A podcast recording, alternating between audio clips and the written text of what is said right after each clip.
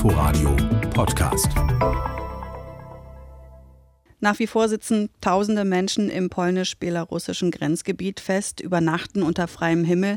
Jetzt gibt es Meldungen, dass einige mit Bussen auf der belarussischen Seite weggebracht werden. Die geschäftsführende Bundeskanzlerin Angela Merkel hat zum zweiten Mal mit dem belarussischen Machthaber telefoniert. Da ging es um humanitäre Versorgung und Rückkehrmöglichkeiten, wie es aus dem Bundeskanzleramt hieß.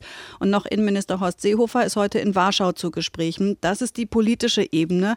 Wir wollen jetzt gucken, wie es den Menschen geht dort im Grenzgebiet. Axel Grafmanns war bis Anfang der Woche dort, ist Geschäftsführer des Hilfsvereins Wir packen's an aus Bad Freienwalde in Brandenburg. Und bei mir am Telefon, guten Morgen, Herr Grafmanns.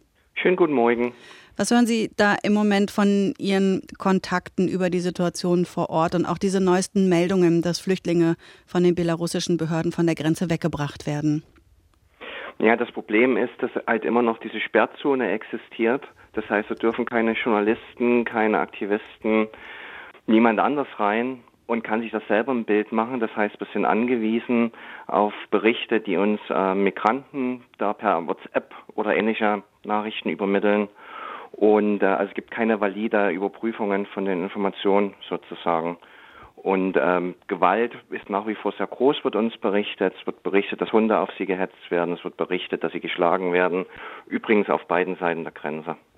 Sie waren ja jetzt gerade dort, sind Montag erst zurückgekommen. Nächste Woche fahren Sie auch wieder hin. Was haben Sie erlebt und gesehen? Was können Sie uns über die Lage dort berichten? Ja, ich kann sagen, dass die Lage von den Menschen, die wir im Wald gefunden haben, miserabel ist. Die waren in einem katastrophalen Zustand. Da war zum Beispiel ein Mann, der hatte Diabetes das kann natürlich unter den Umständen nicht behandelt werden. Ich habe gebrochene Knochen gesehen. Ich habe äh, Bisswunden gesehen von Hunden. Ich habe Schnittwunden gesehen bei Menschen. Da war auch ein Junge, der war unterkühlt. Äh, der hatte dann Lungenentzündung, der wurde ins Krankenhaus geschafft. Und wie uns polnische Aktivistinnen und Freunde dann berichteten, sollte der auch wieder abgeschoben werden. Wie genau helfen Sie mit Ihrem Verein dort den Menschen? Wie finden Sie die überhaupt? Mhm. Also wir beliefern die Hilfsorganisationen, die entlang des Grenzgebietes, des Sperrgebietes der sogenannten Rezon aktiv sind. Da kommen relativ viele Menschen durch. Im Oktober waren das circa 6000. Das ist also eine hohe Zahl. Das sind erstmal nur die Menschen, die in Deutschland ankommen, noch nicht mitgerechnet die Menschen, die in Polen Asyl gestellt haben oder die weiter wollten. Und die beliefern wir, diese Hilfsorganisation, mit allem, was die benötigen äh, Powerbanks, mit Schuhen, mit äh, Rettungsdecken. Da haben wir eine genaue Liste und hoffen da die örtlichen Strukturen zu unterstützen. Und wie finden die die Menschen, die diese Dinge dann brauchen? Mhm. Also es gibt auch eine große Hilfsbereitschaft der polnischen Bevölkerung. Das ist sehr beeindruckend. Da gibt es zum Beispiel eine Initiative, wo ein grünes Licht ins Fenster gestellt wird. Die Geflüchteten dann im Sperrgebiet sehen das grüne Licht und können dort sich einen warmen Tee holen oder bekommen dort warme Kleidung. Das heißt, in Zusammenarbeit mit der lo lokalen Bevölkerung wird dann festgestellt oder vermutet, wo eventuell Menschen gesichtet werden. Und dann passiert das wie im Mittelmeer, im Prinzip so eine Art Search and Rescue. Dann wird sich aufgemacht in den Wald mit Rucksack und äh, allen notwendigen ersten Hilfe-Utensilien und dann wird versucht, die Menschen ordentlich zu versorgen.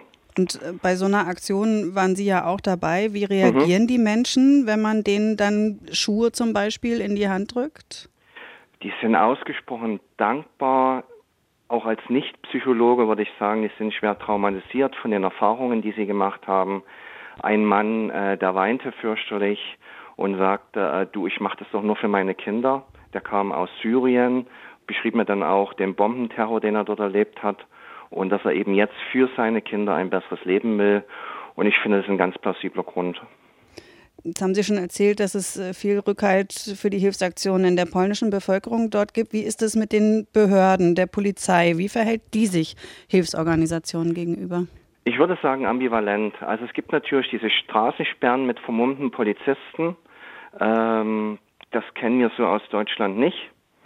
Ähm, auf der anderen Seite wird uns berichtet, das kann ich aber auch nur sagen, wird uns berichtet, die Grenzpolizei ist ja in dem Gebiet der größte Arbeitgeber.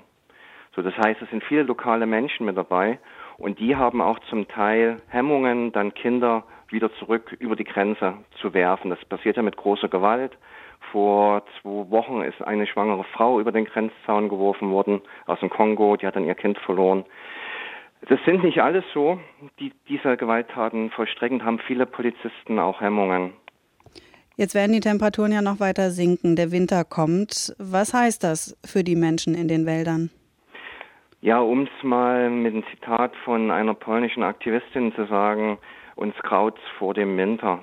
Also wenn jetzt noch Minustemperaturen kommen, also es gibt ja schon Minustemperaturen, wenn die aber noch weiterfallen, wenn es Schnee gibt, alleine der Regen ist schon grauenhaft. Wir versorgen die Menschen dort mit synthetischen Socken, was nicht so die erste Wahl ist eigentlich.